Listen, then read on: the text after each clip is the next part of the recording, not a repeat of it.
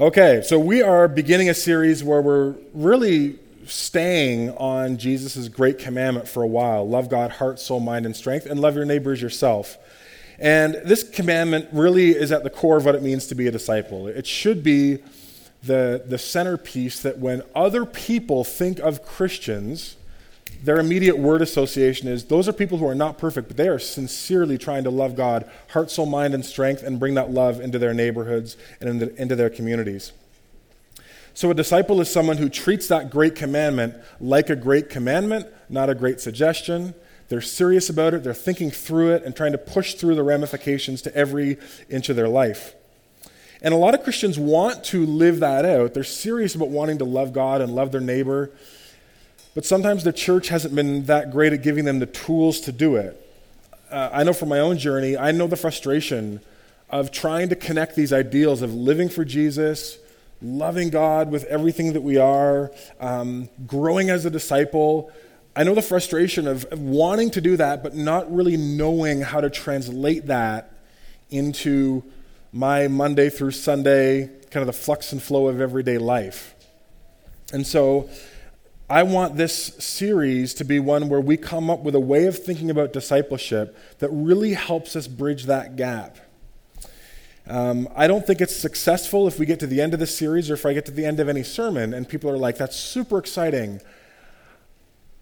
I don't really know what to do with that, so I'll just kind of put my life in neutral, spiritually speaking, and then show up next Sunday and hope something happens.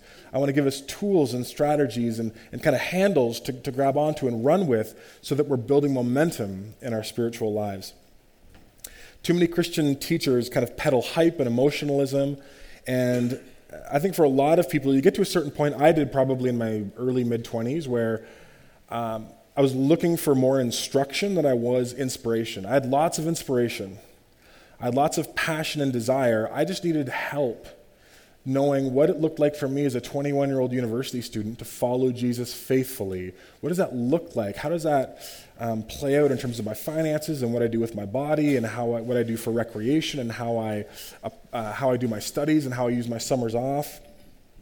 And so, this series, which I've called The Four Loves, is an attempt to spend some time in each dimension heart, soul, mind, and strength of, of Jesus' great commandment with the intention to make sure that we know how to translate that into our, our real life, like real, real life.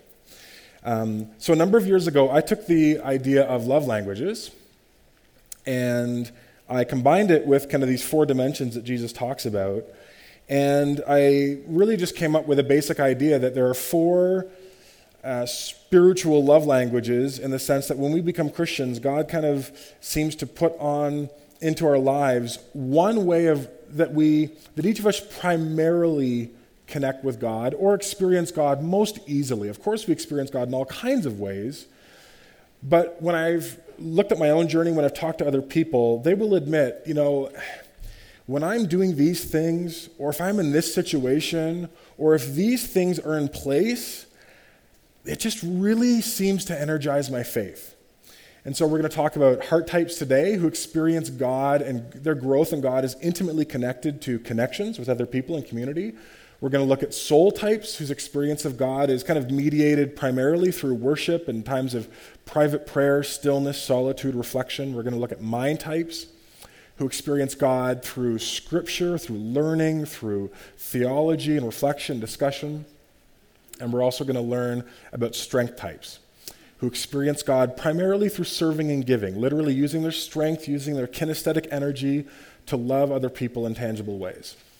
And so, really, what we're going to this is kind of our big end game. This is where we're going. Uh, I want to help you discover your spiritual love language. That's a gift from God. I want you to come into clarity for that. And then I want to help um, you come up with a customized plan for discipleship that is focused on you nurturing that core spiritual love language, but also learning uh, and putting a plan in place to grow in every dimension of your relationship with God, even the dimensions and the ways of connecting with God that are, are challenging for you, that it, it's not just easy. Because Jesus says the great commandment is love the Lord your God with all your heart, soul, mind, and strength. It's not heart, soul, mind, or strength, whatever works for you. It's you need to learn to love God in all these dimensions. And when we do, there's a richness and there's a vitality, there's a kind of a transformational thing that God does. Not just in terms of how we connect with Him, but also how we see and understand and love the people that He's put us in community with. So that's the end game. And today we're going to look at the heart type, which is Christians who experience God primarily through connection and community. Okay, here's a statement humans need each other. We need each other. For some of you, that doesn't strike you as tremendously controversial, but it does stand at odds in a culture that values and champions self autonomy and individualism as a marker of maturity and adulthood. The heroes and celebrities in our culture that we worship, and just have your radar attuned to this this week, think about who gets um, exalted in our culture. It's probably people who live life on their own terms, people who somehow exude this rugged individualism. I know who I am, I'm strong in who I am, I don't need other people. Uh, they live life on their own terms, in their own power. And there's a sense in which they have this uh, aura of, I don't need any other person. I, am kind of a self contained uh, human being. I can find human flourishing and destiny on my own. And with those people, whether they're fictional or the posture of that in real life, our culture exalts those people. It says that's what it means to be fully human. Because in our culture, needing something implies weakness. If I need something, if I need you, that means I don't have all the resources within myself. That means weakness. And our culture balks at that in a lot of ways. And yet the Bible says part of what it means to be an image bearer of God, to be genuinely human, is to be a creature that needs other image bearers part of what it means to be a truly good and genuine and fully realized human being is to be in need of other people.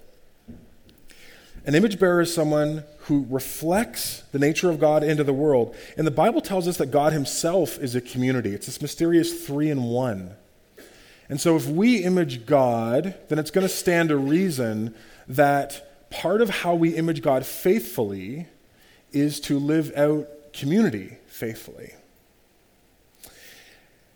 When God creates Adam in the garden, He places Adam in the garden, it's unpolluted, there's no fall into sin yet. God has perfect fellowship with Adam, Adam has perfect fellowship with God, everything's moving along.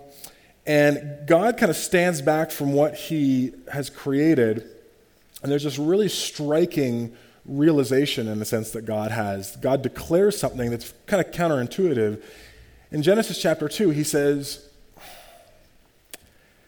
It's not good for the man to be alone. That's not, that's not good. It's the first not good that we've heard in the creation story so far. Every single thing that's preceded it has been God did this and it was good. God did that and it was good. This is the first time God Himself says, That's not good. Now remember, Adam has perfect fellowship with God a, kind of fellowship that none of us have experienced. Sustained, no sin to interfere with it. God has, per, Adam has perfect harmony with creation, perfect harmony with the animals, with himself. He has a full sense of his identity. And yet God says, ah, that's not good. You need a co-image bearer. I'm going to make you one that's like you. Not like, a, not like one of these animal creatures, but a creature that comes from you that is like you. That's what you need. And so God creates woman for Adam to be this co image bearer. And so, from the very start of the biblical story, the Bible makes it very clear that what it means to be human is to be in relationship and community with other people. And to be a um, fully redeemed and restored image bearer will look like living in need of and learning to live out of that need and dependence and vulnerability with other people.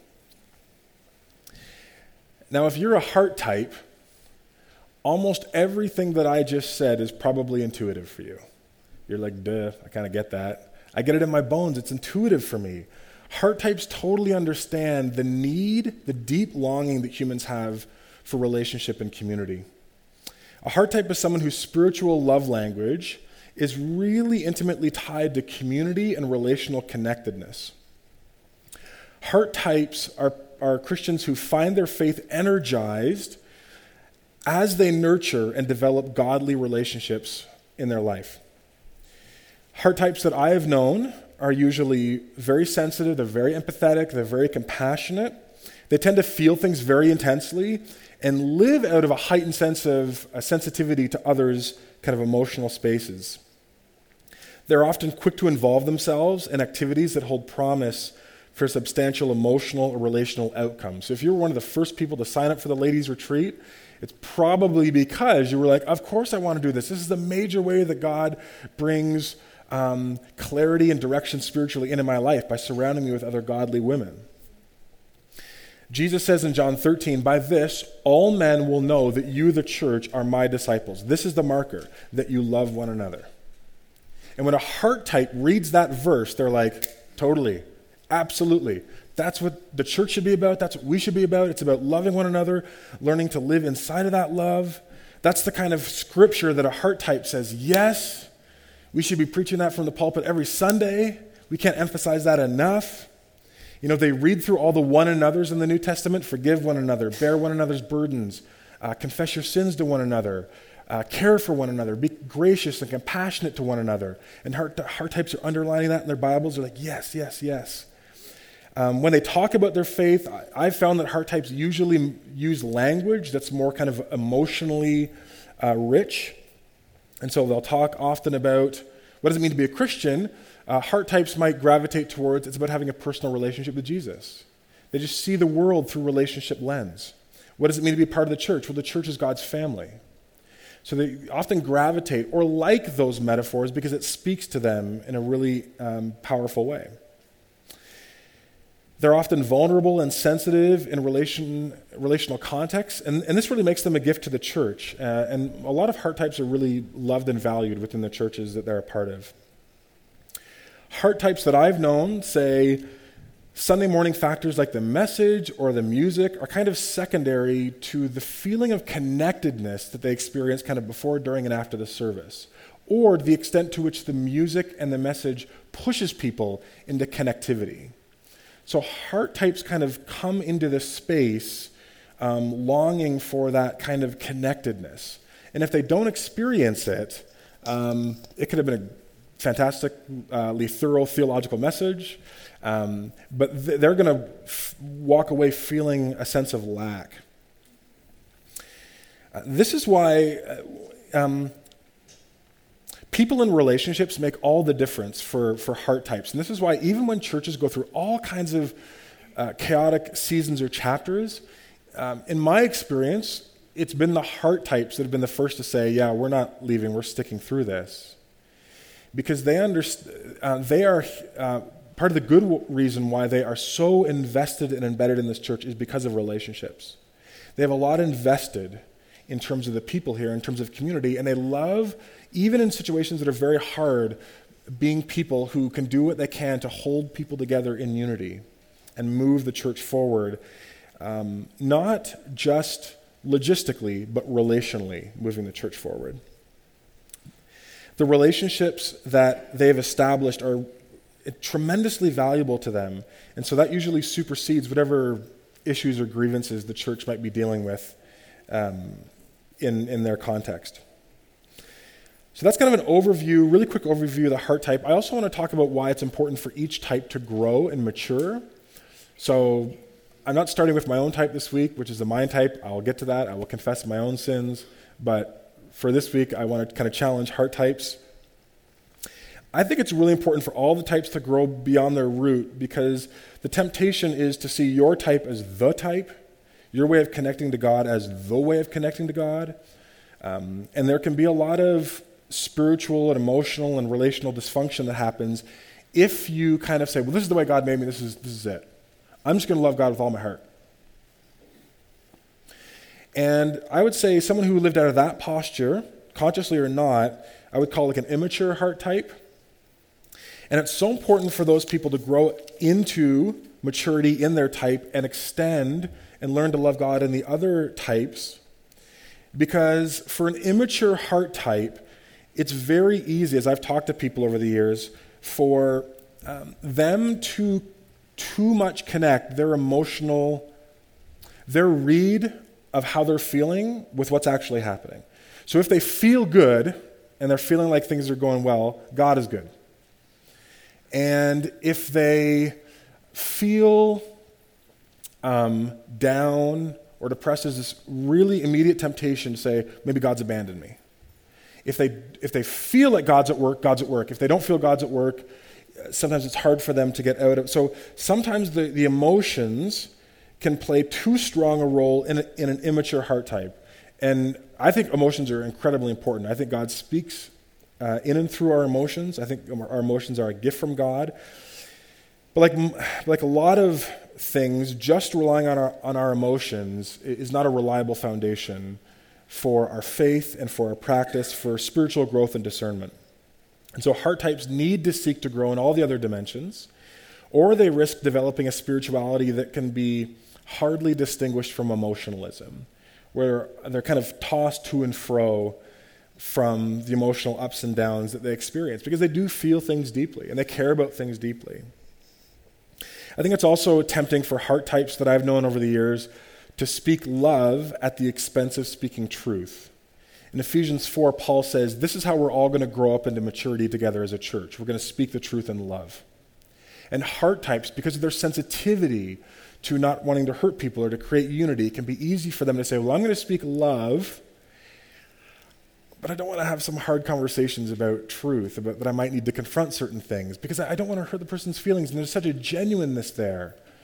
But that's really dangerous because it's speaking the truth with love in this dynamic, difficult synergy that grows us up. Truth without love is cold and it's toxic, but love without truth is, is cowardly, and it's actually not love.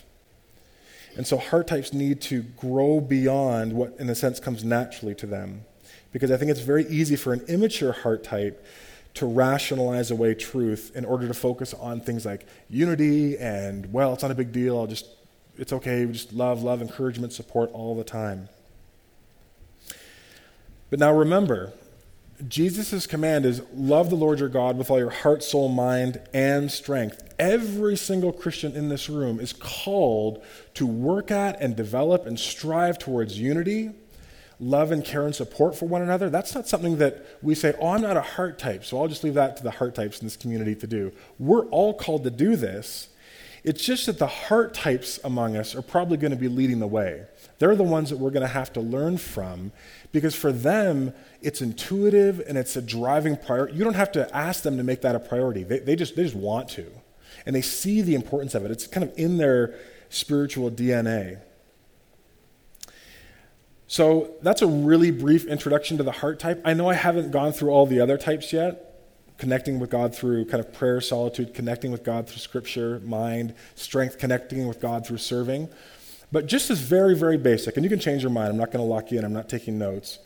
How many people right now would say, I experience God in all kinds of ways, but I think I'm probably a dominant heart type? Uh, my faith really is energized by connecting with other Christians in the context of community, and when community's happening and when godly relationships are at work in my life, I'm, I'm excited. Like that just, that, I'm, put your hand up if you'd identify. Okay, so there you go. So maybe 20%, 25% of us. You guys are going to be the ones that the rest of us need to look to to help us make sure that we're prioritizing unity, to make sure that we're prioritizing um, harmony and restoration and reconciliation when those things become inconvenient or difficult for us. And the church needs you. I want you to hear that. Everybody put their hand up. The church really needs you. The church needs heart types. We need people who are going to prioritize biblical community and lead the way in showing what, what virtues like mercy and forgiveness and reconciliation and hospitality and grace, what those things look like in real life on the ground level. Um, not in the idealized world of the way things should be, but in the broken mess of what it means to be the church moving into Jesus' mission forever. Um, and so part of my role as a pastor is learning to identify heart types, helping you guys do what you do best, and then learn from you and with you because that's not my dominant spiritual love language. Okay, now while we're talking about community and unity, I think it's really important to pause and get some clarity on exactly what we mean when we use the word community, or specifically Christian community, or what makes biblical community distinctively biblical or Christian. Because if there's one word that everybody uses and very few people can kind of put um, defining features on, it's the word community. Community has become this huge buzzword where everyone uses it. We all want to experience it. There are churches more and more that just talk about, you know, this is a place for you to find community, this is a place for you to belong. We want to be helping you ex- experience community.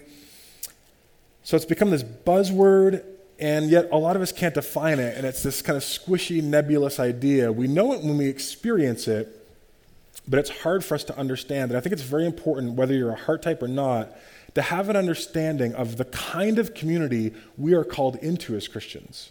Because it looks very, very different, actually, than the, the, community that those who aren't in Christ, those of the world, form and how they form it. And actually, one of the texts that's really, really helpful in helping to define what Christian community looks like is Mark chapter 3, verses 3 to 19. I have it on PowerPoint if you aren't familiar with your Bible, but if you are, I'd encourage you to look it up. Mark 3, verses 13 to 19. And this is what it says Jesus went up on a mountainside and called to him those who he wanted, and they came to him. And he appointed twelve that they might be with him, and that he might send them out to preach, and to have authority to drive out demons. These are the twelve he appointed Simon, to whom he gave the name Peter, James, son of Zebedee, and his brother John. To them he gave the name Boan, Boan I can't pronounce that, uh, Boanerges. Boanerges? Skip that uh, class in seminary, uh, which means sons of thunder Andrew, Philip, Bartholomew, Matthew, Thomas, James, son of Alphaeus, uh, Alphaeus, Thaddeus, Simon the Zealot, and Judas Iscariot, who betrayed him. Now, this is one of those passages where it's easy to read over because you're like, that's like one of those just listed names in the Bible. I don't really get. This is kind of good. Okay, that's the 12 apostles. Jesus is in a circle. I get it.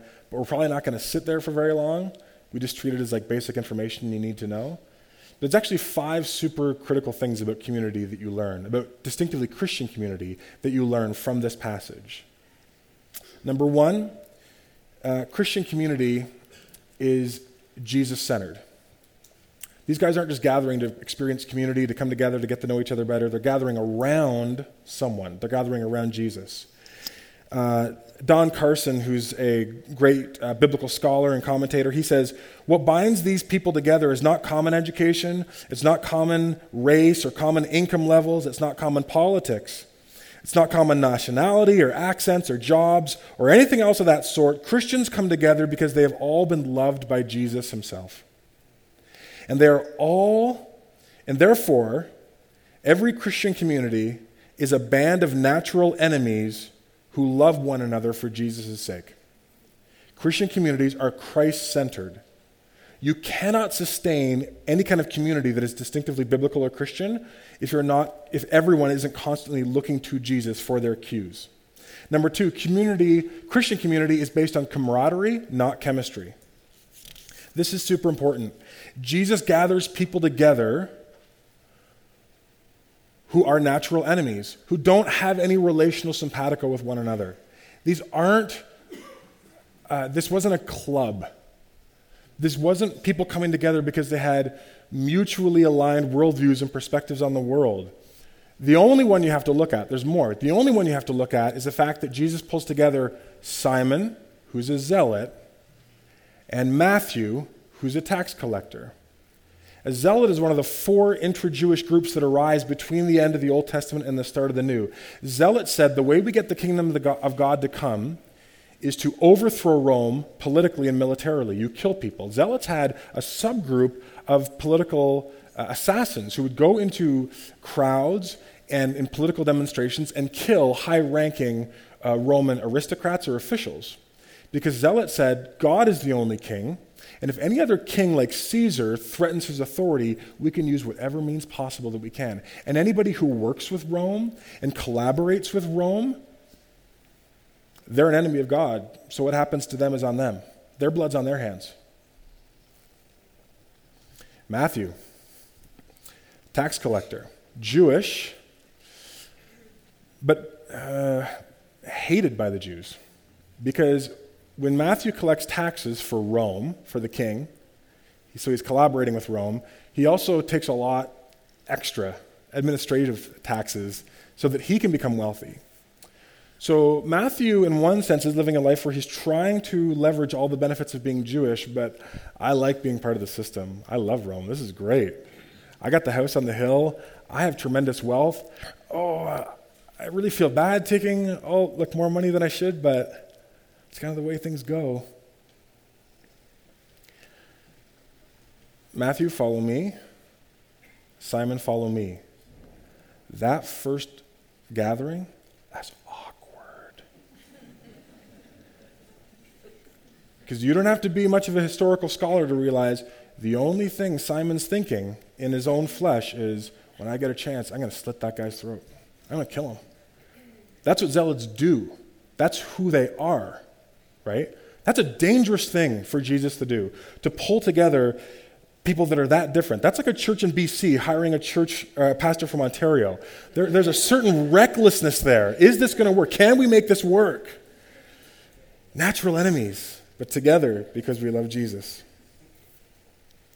Camaraderie is a feeling of trust, and it isn't built on chemistry like we like each other.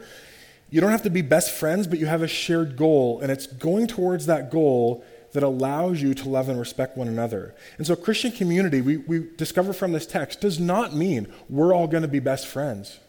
That is not, if that's what you think this is all headed towards, you're going to be gravely disappointed. We're not all going to be best friends, but we can have camaraderie. We can be moving towards a common mission and a common person uh, and a common calling, and out of that camaraderie in Jesus, that can hold us together in a way that says, you know what, if it wasn't for Jesus, I would, I would pass you by on the other side of the street. But He's called you, He's called me. You're now my brother, you're now my sister. This isn't easy for me, but we have common mission, so we're going to learn to love each other. Number three, Christian community is a means to a greater end. Now, that's hidden in the text, but Jesus calls a group of disciples, some of the other gospels say, and out of the group, he calls 12. Why does he call 12? Why does he appoint 12 as apostles? Do you know? Do you know? Number 12 is significant in the story of the Old Testament. 12 tribes of Israel. Right, absolutely. So think about what Jesus is doing. I've called you.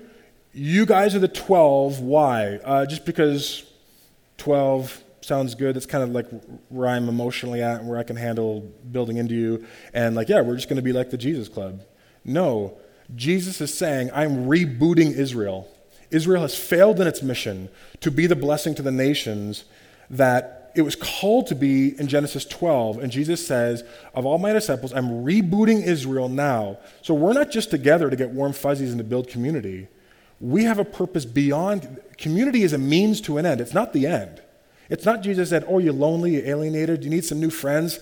Okay. Have all the sinners and the tax collectors and the losers come to me and I'll, you know, give you a buddy, buddy system. It's we are a part of a bigger mission. I'm rebooting Israel. I've called you together for a renewed mission to bring God's blessing into the world, into your neighborhoods, into your communities, Jerusalem, Judea, Samaria, and then the ends of the earth. Christian community is always a means to a greater end, and it can't be sustained if you don't have that end in mind. If you're not striving towards it and, and you're making community the end, it all kind of falls apart. When community becomes the point of gathering together as a church, gathering as a small group, gathering as a youth group or young adults, it will actually poison everything and rot it from the inside out. Not initially, I guarantee you it will. Fast forward the tape one, two, three years, it'll, it'll just be rot from the inside out. Uh, Christian community means a commitment to one another. Jesus pulls these uh, uh, disciples together, appoints 12s, and says, I'm going to teach you how to be Israel, how to be the people of God. And later he says, I'm going to give you a new command love one another. As I have loved you, you now have to love one another. And that's how everyone's going to know that you're actually serious about following me, that you're working to love one another, Simon and Matthew, and sons of thunder, James and John, who think they're too big for their britches, they're larger than life. I'm going to be the greatest. Of course, there's 12 but we kind of know who the ranking, we know how the ranking scheme goes. No. You have to learn to love one another. The New Testament expands on this. It says, you know, things like live in harmony with one another, outdo one another in showing honor, serve one another, bear one another's burdens, forgive one another, submit to one another, confess to one another. When Jesus is pulling these guys together, he's saying, You're, you're on mission to bring God's love and justice and mercy and grace and salvation to the world. But it's not just out there, it's, it's, it has to happen here too. The, the gospel has to break into this relationship and out there. And that's important because Christian community, real biblical community, is never driven by the question, what's in it for me? It's always driven by the question, how can I be a blessing to the brothers and sisters that God has put me a part in. Once you make the switch in your mind, it can happen very subtly, where showing up to church, you know, well, being the church turns into showing up to church. Um, being the church in small groups, you know, kind of deteriorates into showing up to small group.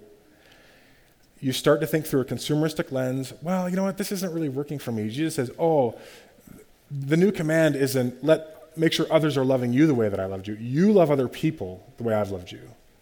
Other people might fail. This isn't about you, though. This isn't going to work if everybody comes and kind of waits for everyone else to be the blessing for them that they need. It works if we all come and saying, I don't, this is hard to love, but I'm going to love. This is hard to sacrifice, but I'm going to sacrifice. And out of people making all those decisions, God takes all that momentum and does something beautiful through it. And lastly, really quickly, Christian community is going to mean consistency. One characteristic that needs to define, I think, increasingly more and more Christian community is consistency. Jesus called his disciples together into a new way of life, and he puts them in a situation where they're forced to do life together and learn under him. And I think it's become easier for all kinds of reasons for Christians today to just grow really relaxed and very casual in their commitment to one another. The first believers met every single day to break bread, to pray for each other, to encourage one another, to study and discuss the word. And I don't think that's a model that for our cultural context is doable. So I'm not saying that that's what real discipleship looks like. I understand that Christianity has, has all kinds of cultural expressions. But I don't think that the temptation for Christians in 2015 is to be overly committed to each other. Our temptation is to be undercommitted and very, very casual in our commitments. You, read a lots of studies, I read them. It's, you know, more and more people are coming to church once, twice a month. Uh, more and more students are maybe coming out to youth group once or twice a month, not going to church at all. Again, part of that is through the lens of, well, what's happening at church on Sunday? What's in it for me? Oh, oh okay. This is, this is a good Sunday to skip, so maybe I'll go later. We sign up for small groups, then we totally forget that our meeting night conflicts with that new show on Netflix. So we're like, oh, I'll totally go to small group. And like, after I power binge watch through this, uh, this other thing. So our commitment increasingly is I totally am committed to you and you and you and you and, and to this, unless it's hard or inconvenient or something better comes along. And by gathering these people and rebooting Israel, Jesus is saying this has to be a center point of your identity, these relationships. And I know that can be taken in a very legalistic direction, and there have been generations of Christians who have made a, a very life choking legalism out of that. And I don't think anybody who knows me well is going to accuse me of being a legalist, but I think it's important to recognize modern temptations that it's very easy to make gathering together for corporate worship and teaching and small groups and these pods of formation that really do catalyze our faith, heart, soul, mind, and strength, that it's, um, it's very easy for us to make those priority two or four, five, six. Maybe we wouldn't admit that, but functionally speaking, that's kind of where it lies. And that makes sense, again, if church is a thing that you fit into your life, like it's an accessory to who you are and what you do. But if Jesus and his kingdom mission is central, I think that challenge, well, I don't think, it does challenge that paradigm. Church isn't something we show up for if it works for me. It's something that I show up for in order to bless other people, be reminded of who God is, who my mission is, or what my mission is for this week, and then to head out into the week And part of it is going around and saying, Yeah, we're in this together. This is going to be hard. Will you pray for me on Tuesday? Will you be there if I need a encouragement on, on Thursday? We're going to do this together.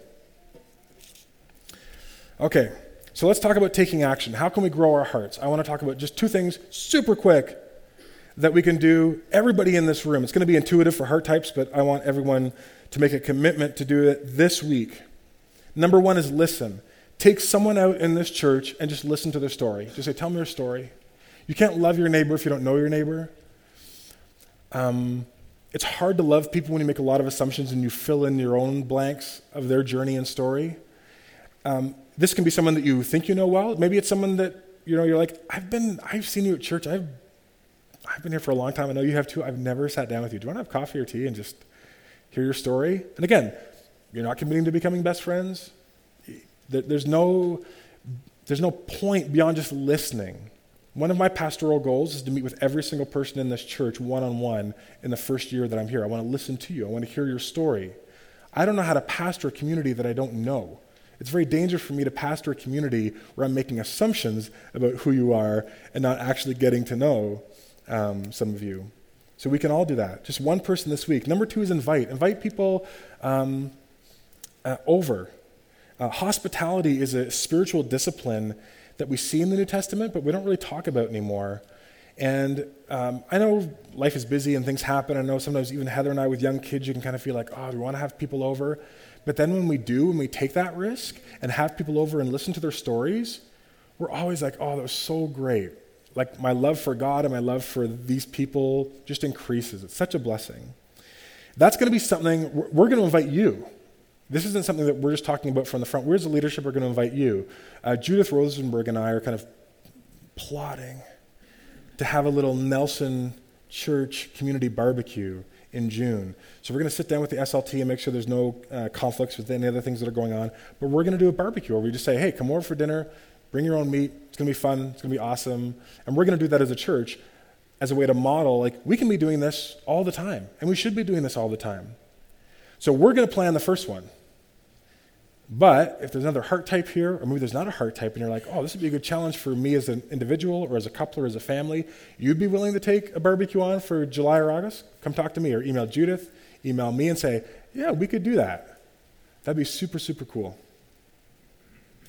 Building this kind of Christian community is a priority for God. Every epistle hammers home the themes like unity because the early church understood that part of a key dimension of loving God was loving your Christian, loving the neighbor God had placed you beside. And that, that conviction came out of the gospel itself. Because if you think about the gospel, at the heart of the gospel is this it's the good news that while we were completely relationally disconnected from God, Jesus removed himself out of his heavenly bliss of community, Father, Son, and Holy Spirit. He volunteered and removed himself, became like one of us, and then at the cross allowed himself to be relationally completely cut off from the Trinitarian Godhead so that we could be restored into community with God. I mean, that's the gospel. Jesus was willing to endure complete rupture in his community with God so that we could be restored into it. And so, in light of that gospel and in light of Jesus' calling, may we never, may none of us ever take the call to build Christian community and biblical community lightly. Let's pray. God, as we close this time out, with a song of worship, um, may we sing like, um, like Lila encouraged us at the start. Not just going through the motions, but from our heart, God. From this place that says, We are together, we're unified in you, and we love you. Send us out in your power, God. Amen.